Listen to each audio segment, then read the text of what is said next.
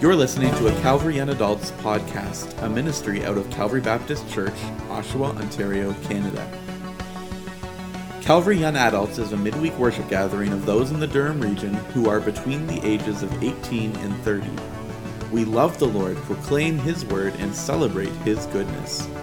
This podcast series is a release of the sermons from Thursday evenings. In today's episode, Daniel continues the Character Matters series by looking at the person of Jacob, a master manipulator who became a student of divine sovereignty in a wrestling match with God. Let's listen now. Thanks, Pastor Jordan and team. It is great to uh, be back and continuing in this series on character matters, where we're digging into these people whose lives are recorded from history in God's Word. And as we seek to grow in our character, as we look at their character, and we're looking at the good, we're looking at the bad, but ultimately it's pointing us to Christ and how we can grow in Christ likeness and the likeness of God in the character in our lives. It's, I know it's been an enriching series for me so far to, to learn from my brothers, to learn from my study, and uh, we pray that it has been enriching for you as well as we, we've started this journey in the Old Testament, and it's an exciting one. I want to ask you a question. Uh, I'm assuming, or I'm going to ask you, when you were younger, did you have uh, a dream of what you wanted to be when you grew up? You know, most kids have dreams of what they want to be when they grow up. You ask them and say, What do you want to do when you're older? And you might get a bunch of different responses. I know for me, it would have depended on at what age you asked me what I wanted to do when I was older. At one point, uh, a lot of points, I would have said I wanted to be a teacher. Well, I married a teacher, so I guess that kind of works out. Uh, but another point in my life, probably around grade seven, eight, uh, beginning of high school, if you had asked me what I was going to be when I was older, what I wanted to do with my life, I would have told you that I am certainly, with no doubt, going to be the next Steve Jobs the next CEO of Apple. And honestly, it was kind of a crazy thing for me to want at the time because I don't think we had anything with an Apple logo even in our house. Maybe like, I don't know, third gen, those iPod Nanos that were colors. I had one of those. But other than that, we had no Apple products in our house. So I don't know where this love for Apple came from. But if you had asked me, grade seven, eight, what are you going to be when you're older? I was going to be the next Steve Jobs, the next CEO of Apple. You know, other kids, parents uh, might give their kids an opportunity to pick an activity for the family to do for the day, and maybe uh, you or other, other kids would have said, oh, I want to go to the arcade today, or I want to go to the park today. For me, I wanted my parents to get us in the car and drive us to the Yorkdale Mall so that I could go to the Apple store, because that was the nearest Apple store. I'd love to go in and walk around the store, see what's there, see the cool people who work there, uh, see the cool design of the store. I loved Apple and I wanted to be the next Steve Jobs. While other kids were uh, watching cartoons and watching, uh, I don't know, other TV shows, I would love to just sit and watch Apple keynote presentations where Steve Jobs would walk on stage in his light wash blue jeans and mock black turtleneck and get up in front of a crowd and just do, do these really cool things to engage with the people he was presenting to, like pulling a MacBook Air out of a manila envelope or uh, pulling the iPod out of the little pocket on your jeans. I loved watching Steve Jobs and seeing how he engaged with people and how he got people so excited for what he was going to say, how people hung on every word. I loved watching these things because I thought I would be standing in front of people one day for the only reason of unveiling the next big Apple product. Well, God had different plans for my life, but at that time, that's what I wanted to do. So, what did you want to do? What did you want to do when you were a kid? Drop it in the chat. We love, uh, I don't have a, a device with me right now that I can see, but we love looking at it after. So, drop in the chat what you wanted to do. And then I want to ask, why did you want to do that? You know, for me, I loved Apple. I thought Steve Jobs was a pretty cool dude. Uh, and ultimately, really, I figured the guy is the CEO of Apple. He's got to have a good amount of control, and he's got to have a half decent paycheck coming in every week. I thought with his position the control and the comfort that he must have is like out of this world. Because after all, that's, that's what we're to strive for, right? Control and comfort. If we can get those two things, if we can be self sufficient, if we can be independent, that's what, that's what we're conditioned to go for. That's what we're told should be our goal in life. So, I imagine that if I could see the chat right now, maybe many of you would have aspired to do things like that for similar reasons. Because ultimately, all of us, to some extent, always want some sort of level of control in our life. If someone was to walk in here tonight and offer this to me, or if someone was to enter wherever you are tonight and offer this to you, the opportunity to be in full control of the rest of your life, you'd probably be tempted to take it. I know I would. Full control of the rest of your life. Hearing that, that sounds amazing because we want to be in control. We want to be comfortable. But those of you who are like me and have tried to control aspects of your life before, how does that leave you feeling? I know for me, it leaves me feeling tired, leaves me feeling exhausted as I, as I go after this control that I want. Because I don't know about you, but the more I try and get control, and the more that I desire control, and the more control that I get, I see there's more to be had. So it's this endless pursuit of control of our lives that we were never created to have in the first place. Well, if that's you tonight, if you can relate to what I'm saying, there's hope tonight in the person we're looking at. We're looking at Jacob tonight as we continue in the Character Matters series. And Jacob is a man who wanted control. But as we're going to see in our text tonight, Jacob was a master manipulator who became a student of divine sovereignty through a wrestling match with God. He was a master manipulator who became a student of divine sovereignty through a wrestling match with God. Sounds like a pretty cool life. I'm looking forward to getting into God's Word and opening up and uh, just looking at the life of Jacob and see how we can learn about this, this desire we have for control in our lives. But first, let's talk to God. God, I thank you for this evening. I thank you for the worship that we've already been able to give to you through music. And now I pray, God, as we dig into your word, that, that you would be with me as I deliver your word. I pray that you would give me the strength to faithfully deliver your word and that I wouldn't be in the way of your message and that you would work in each person listening's heart, including myself, that we would be responsive obediently to how you desire to shape us and mold us in response to your word tonight. We love you, God. We pray all this in Jesus' name. Amen. Well, tonight we're going to be looking at three main things we can learn about control from Jacob's life. So, if you have your Bibles, we're going to be working our way through Genesis a bit because uh, Jacob starts around Genesis 25 and he actually goes till Genesis 50, but it's the focus on him is from Genesis 25 to uh, Genesis 35 ish. Uh, so, unfortunately, that's 11 chapters. We're not going to be able to read all 11 chapters, but my goal for tonight, our goal for tonight, is to take snapshots of Jacob's life to learn these things about the desire that we have for control. And the first thing is this the, the first thing we can learn about control from Jacob's life in Genesis is that humanity strives for self sufficient independence. I'll say it again humanity strives for self sufficient independence. And we're going to see this a number of times throughout Jacob's life as we, as we visit some of these snapshots. And there's a few things under, under, this, under this first thing that we learn about our desire for independence, our desire for control, our desire for comfort. But you know, Jacob has a pretty interesting life. It's, I was mentioning to Matt and Pastor Nick earlier uh, this afternoon. It's crazy. I've heard, I've heard uh, sermons on parts of Jacob's life, but in studying this week the entire life of Jacob, like this guy had a crazy life. And it's very interesting to read, and it's very humbling to realize that we identify with him.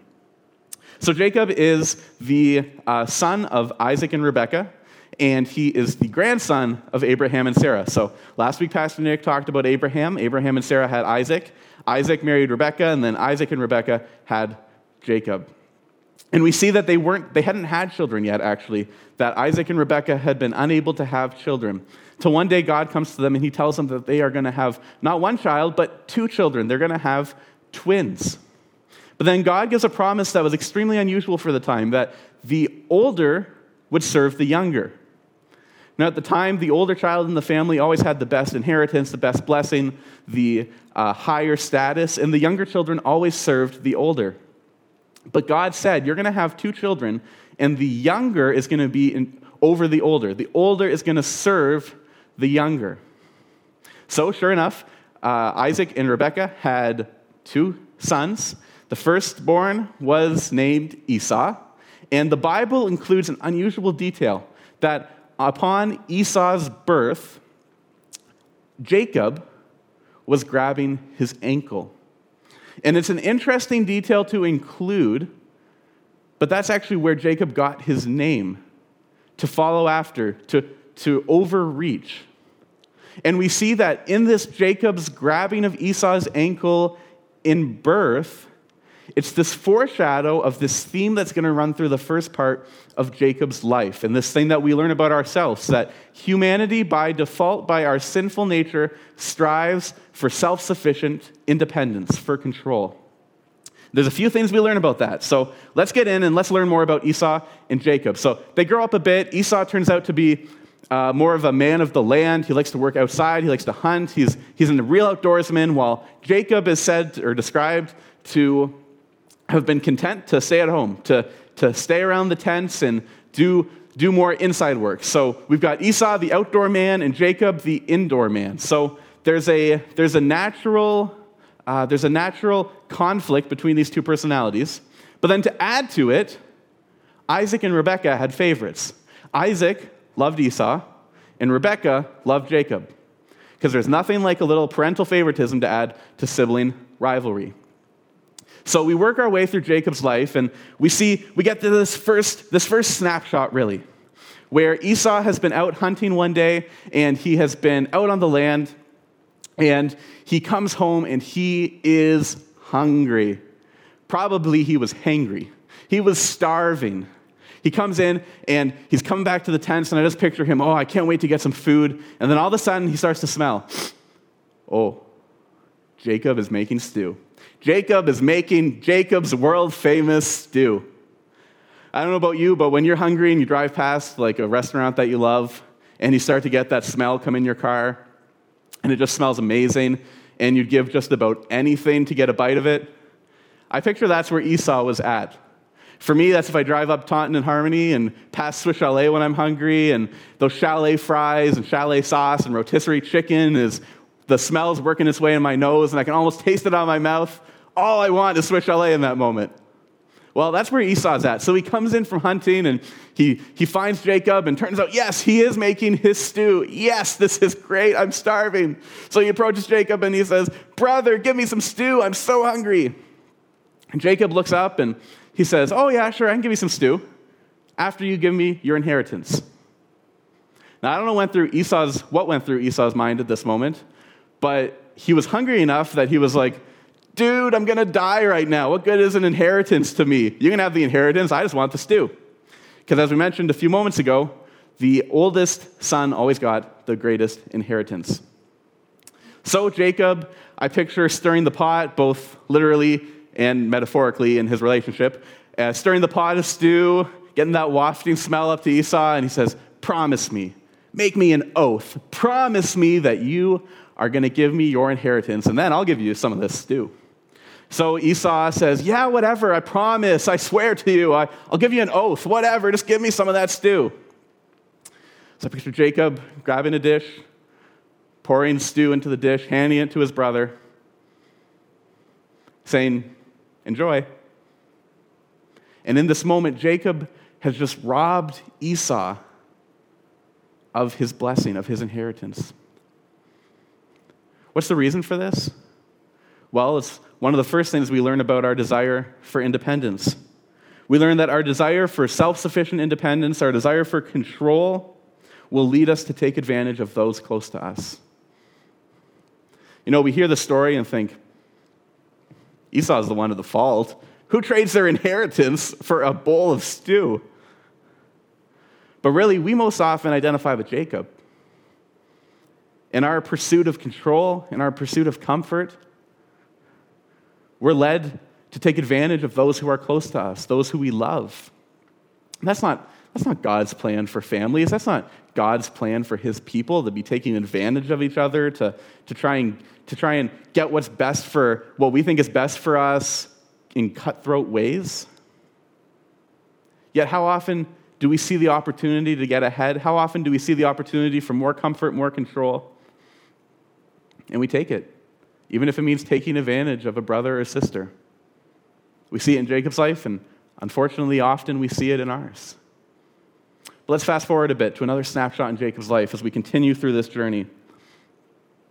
Rebecca overhears Isaac. He's about to die, and he's about to bless Esau with the firstborn blessing.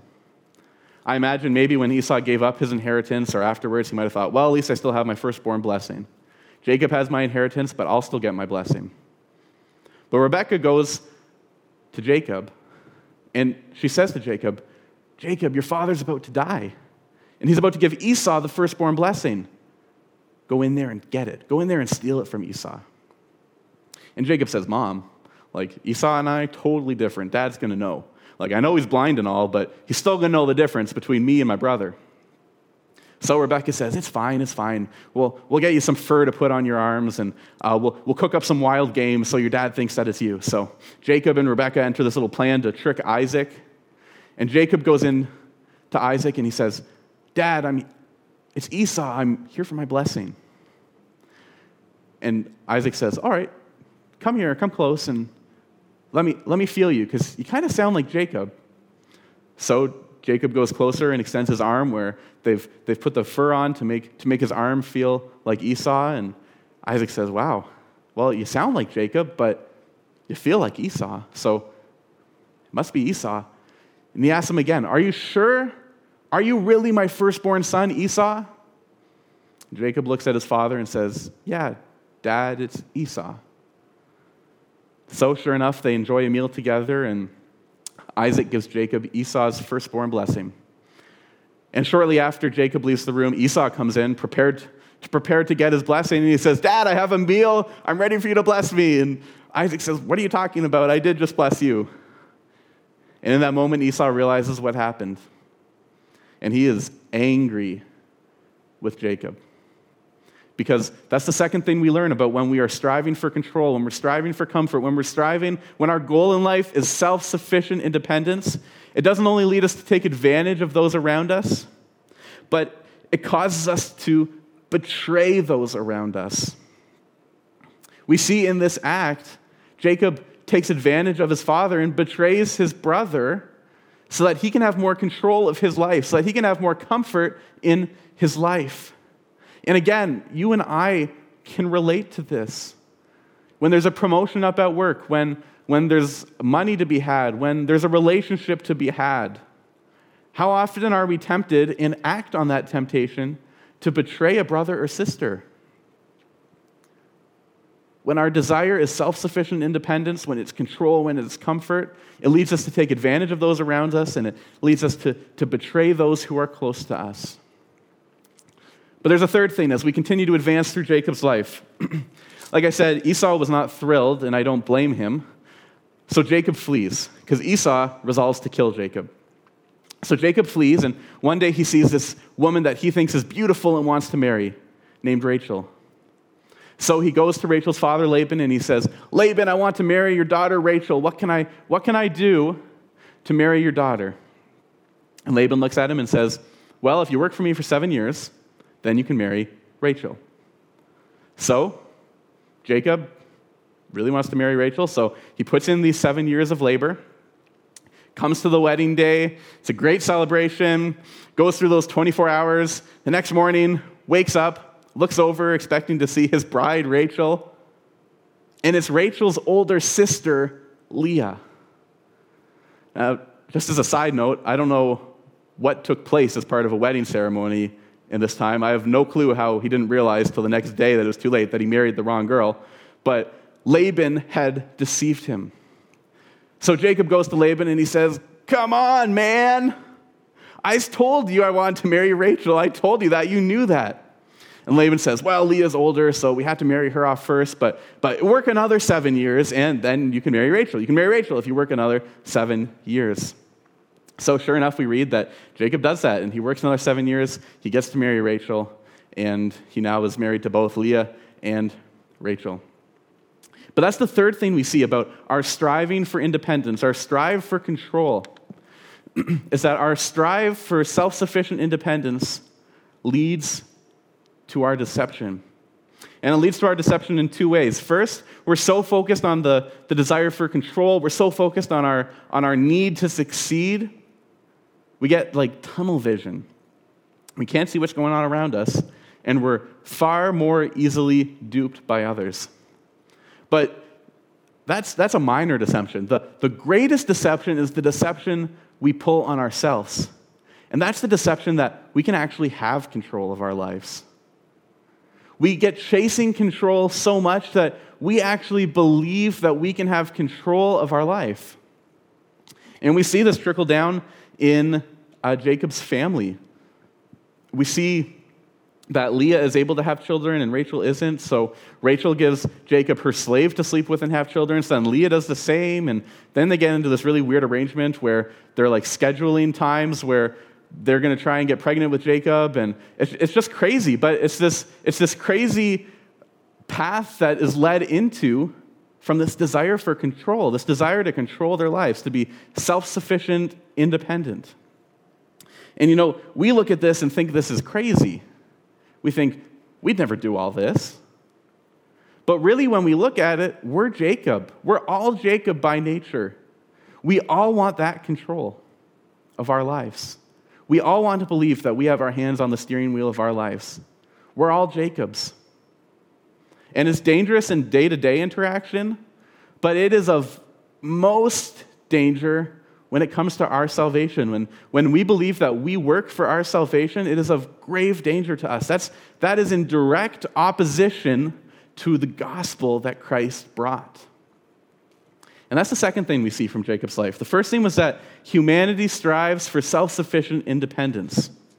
But the second thing I see in Jacob's life is that God requires dependence. There's no room for independence in God's house. God requires dependence. And we see this epic moment in Jacob's life where this message is delivered to him loud and clear. So, if you have your Bibles, I'd love for you to join me in Genesis 32, where, where we're going to read about this, this wrestling match between Jacob and God. So, we see in our story that uh, time passes again, and Jacob is now traveling with his family to the land that was promised to him. And we see that Jacob sends his family ahead one night and he's alone. And that's where we're going to pick it up in Genesis 32, verse 22. It says, During the night, Jacob got up and took his two wives and two slave women and his 11 sons and crossed the ford of Jabbok. He took them and sent them across the stream along with all his possessions. Jacob was left alone, and a man wrestled with him until daybreak. When the man saw that he could not defeat him, he struck Jacob's hip socket, and they wrestled and dislocated his hip. Then he said to Jacob, Let me go, for it is daybreak. But Jacob said, I will not let you go unless you bless me. What is your name? the man asked. Jacob, he replied. Your name will no longer be Jacob, he said. It will be Israel, because you have struggled with God and with men and have prevailed. Then Jacob asked him, Please tell me your name. But he answered, Why do you ask my name? And he blessed him there. Jacob then named the place Peniel, for I have seen God face to face, he said, yet my life has been spared. The sun shone on him as he passed by Penuel, limping because of his hip. That is why still today the Israelites don't eat the thigh muscle that is at the hip socket, because he struck Jacob's hip socket at the thigh muscle. One night, Jacob is alone, and he feels a hand grab him, and he goes into instant fight mode. We don't know how long this fight went as far as duration, but we know it at least started in the night and it went until morning. So it, was, it wasn't a quick fight, it was a, it was a long, drawn out fight. And as, as the day begins to break, Jacob's mystery opponent, after, after a duration of wrestling, reaches out and touches Jacob's hip socket. And in that moment, immediately dislocates Jacob's hip. So he says, You need to. Jacob is resolved to, resolved to cling to his mystery component, who he was battling against moments ago. And his mystery opponent says, You need to let me go. It's daybreak. And Jacob says, Not until you bless me. And the mystery opponent says, What is your name? And in that question, he, he's not just asking Jacob for a name to put on a form, because then the, the names had meaning. And to ask someone their name was to have a certain matter of, a matter of control, a matter of uh, power in their life. And since their names had meaning, to share your name meant something to reveal your character. So the man says to Jacob, Tell me your name. And Jacob replies, Jacob, the overreacher, the follower, the one who manipulates, the one who betrays, the one who's always after control. And this mystery opponent looks at Jacob and he says, You don't have to be Jacob anymore. I'm making you Israel today because you have wrestled with man and you have wrestled with God and prevailed. So Jacob says, Tell me your name. And the mystery opponent says, You don't need to know my name. You know who I am. And he blesses Jacob and goes. Now, commentators are divided on, on who Jacob's mystery opponent was, but we know based on this interaction that it was either an angel or it was a messenger from God or a, a Christophany, an early sighting of Christ in the Old Testament. But regardless of any of those things, we know that it was a, a messenger of God who acted on behalf of God to communicate this message to Jacob that you do not have to be a independent, self-sufficient, always manipulating for control person. You can be made new today. God can make you new today. Depend on Him. And there's a very real illustration of this dependence as, as this, this angel or God Himself reaches out and dislocates Jacob's hip in one touch. And Jacob, Jacob hung there clinging to his opponent who he had been wrestling with just moments ago. This, person, this, this messenger of God says to Jacob, You don't have to manipulate anymore. But there's an interesting thing in this text because it says that he had wrestled with man and with God and prevailed. And as, as we look in later texts that comment on this, uh, prophets like Hosea comment on this and refer to Jacob as prevailing in a wrestle with God. But I don't see any prevailing here on Jacob's part. See, God walked away unchanged because God cannot be changed. So, how did Jacob prevail? See, Jacob's prevailing was not a matter of winning, winning a fight. Jacob prevailed because finally he realized the darkness of the path he had been on of trying to control his life. And finally, he realized his need for dependence over independence. At last, he became aware of his state apart from God, hopeless and helpless. One author writes The nature of Jacob's prevailing with God was simply that he held on to God while God weakened him and wrought in him the spirit of submission and self distrust, that he had desired God's blessing so much that he clung to God through all this painful humbling till he came low enough for God to raise him up by speaking peace to him. And this is the gospel message that Christ brought to us. Self sufficiency, it, it leads down dark paths. We mentioned some of them earlier. But Christ is saying, don't depend on yourself anymore. The world tells you you can depend on your works to be saved. The world tells you if you're a good enough person, you can go to heaven. But that's not true. It's not good enough. The world tells you you can control your own fate, you can control your life, but you will get exhausted. You will become a manipulator, a betrayer, a deceiver, and someone who is deceived. No, Christ's gospel is not that. Christ's gospel is depend on me. He comes to us and says, You don't have to be Jacob anymore because we're all Jacob by sinful nature. We all want control of our life. Yet God comes to us in Christ and says, You don't have to depend on yourself. Don't depend on you.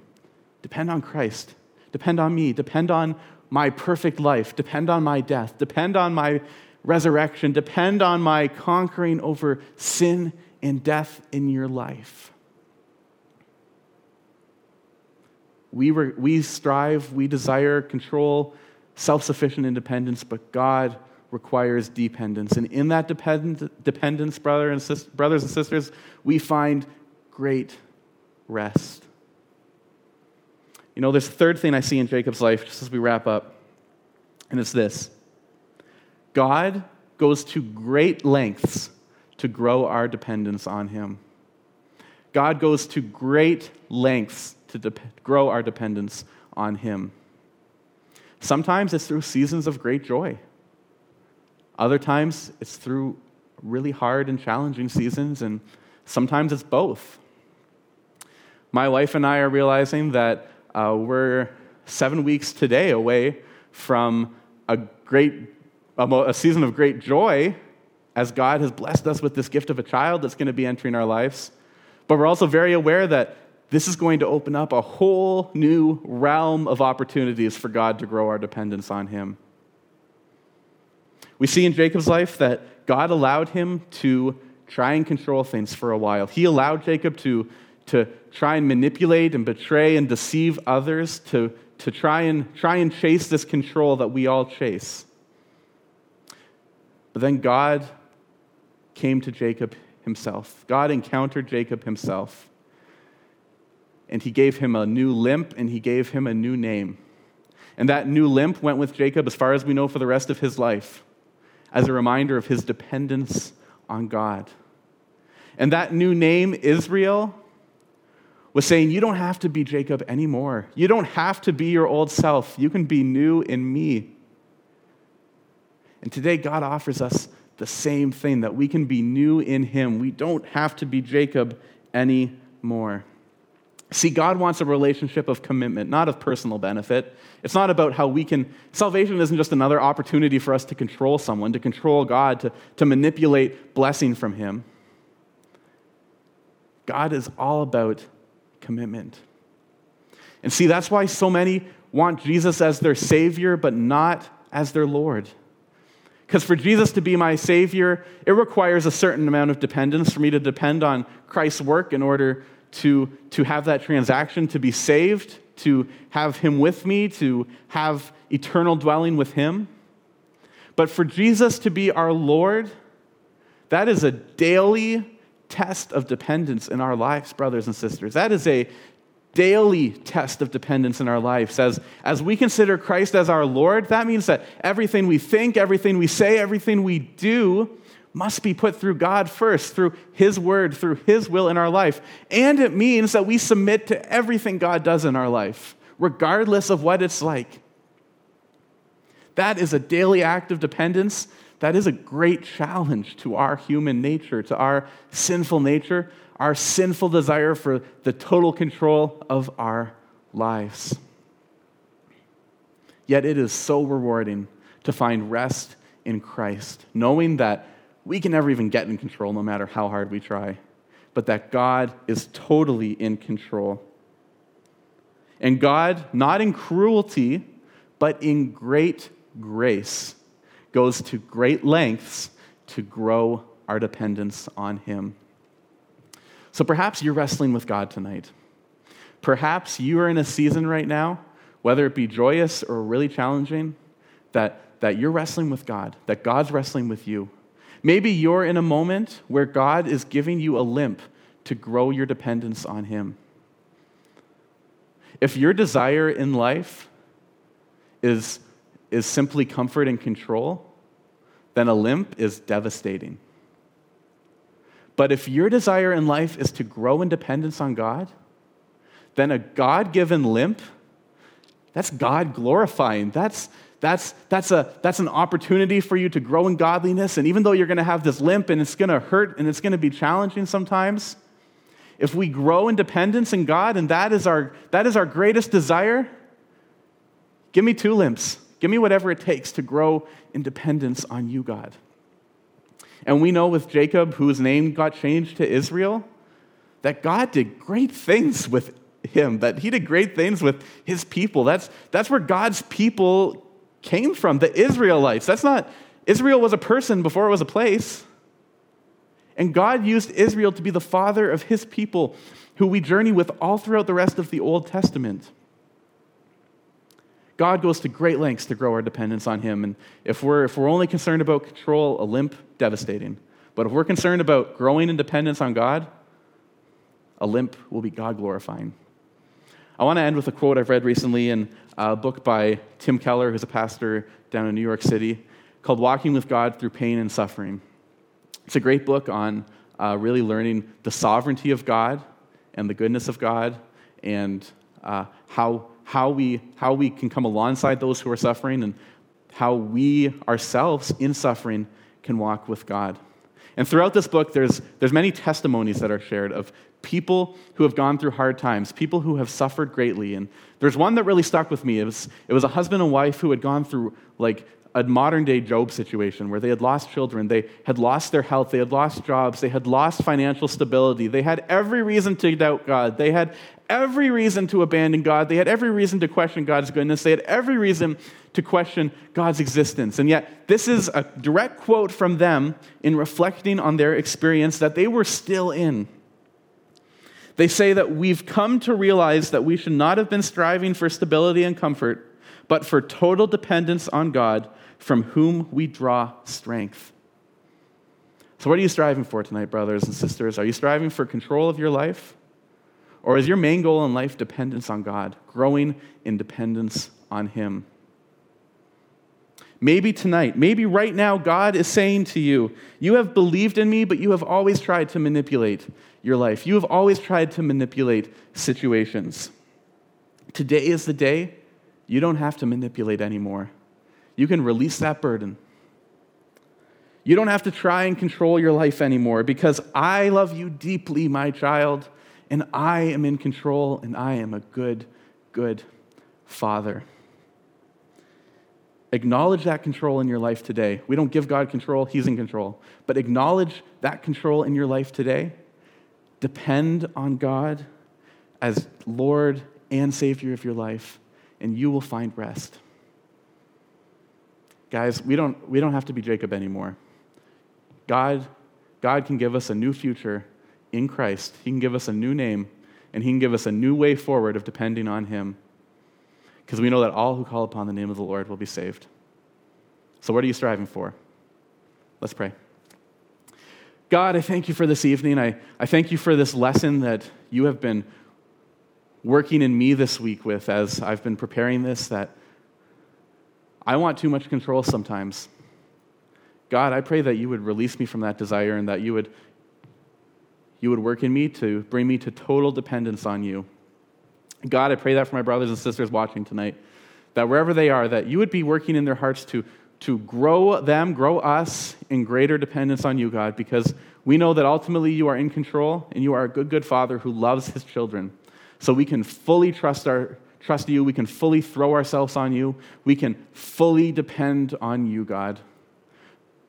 Thank you that you have provided a way for us not to be Jacobs anymore, but that we can have a new name and a new identity in your Son, Christ. So we pray all these things in Jesus' name. Amen. Thanks for listening to today's podcast. If you've enjoyed today's podcast, check out our new podcast series, Living in the 66, a conversational series as we walk through God's Word chapter by chapter and seek to discover how we can apply it to our lives. Thanks for listening to today's episode, and until next time, blessings.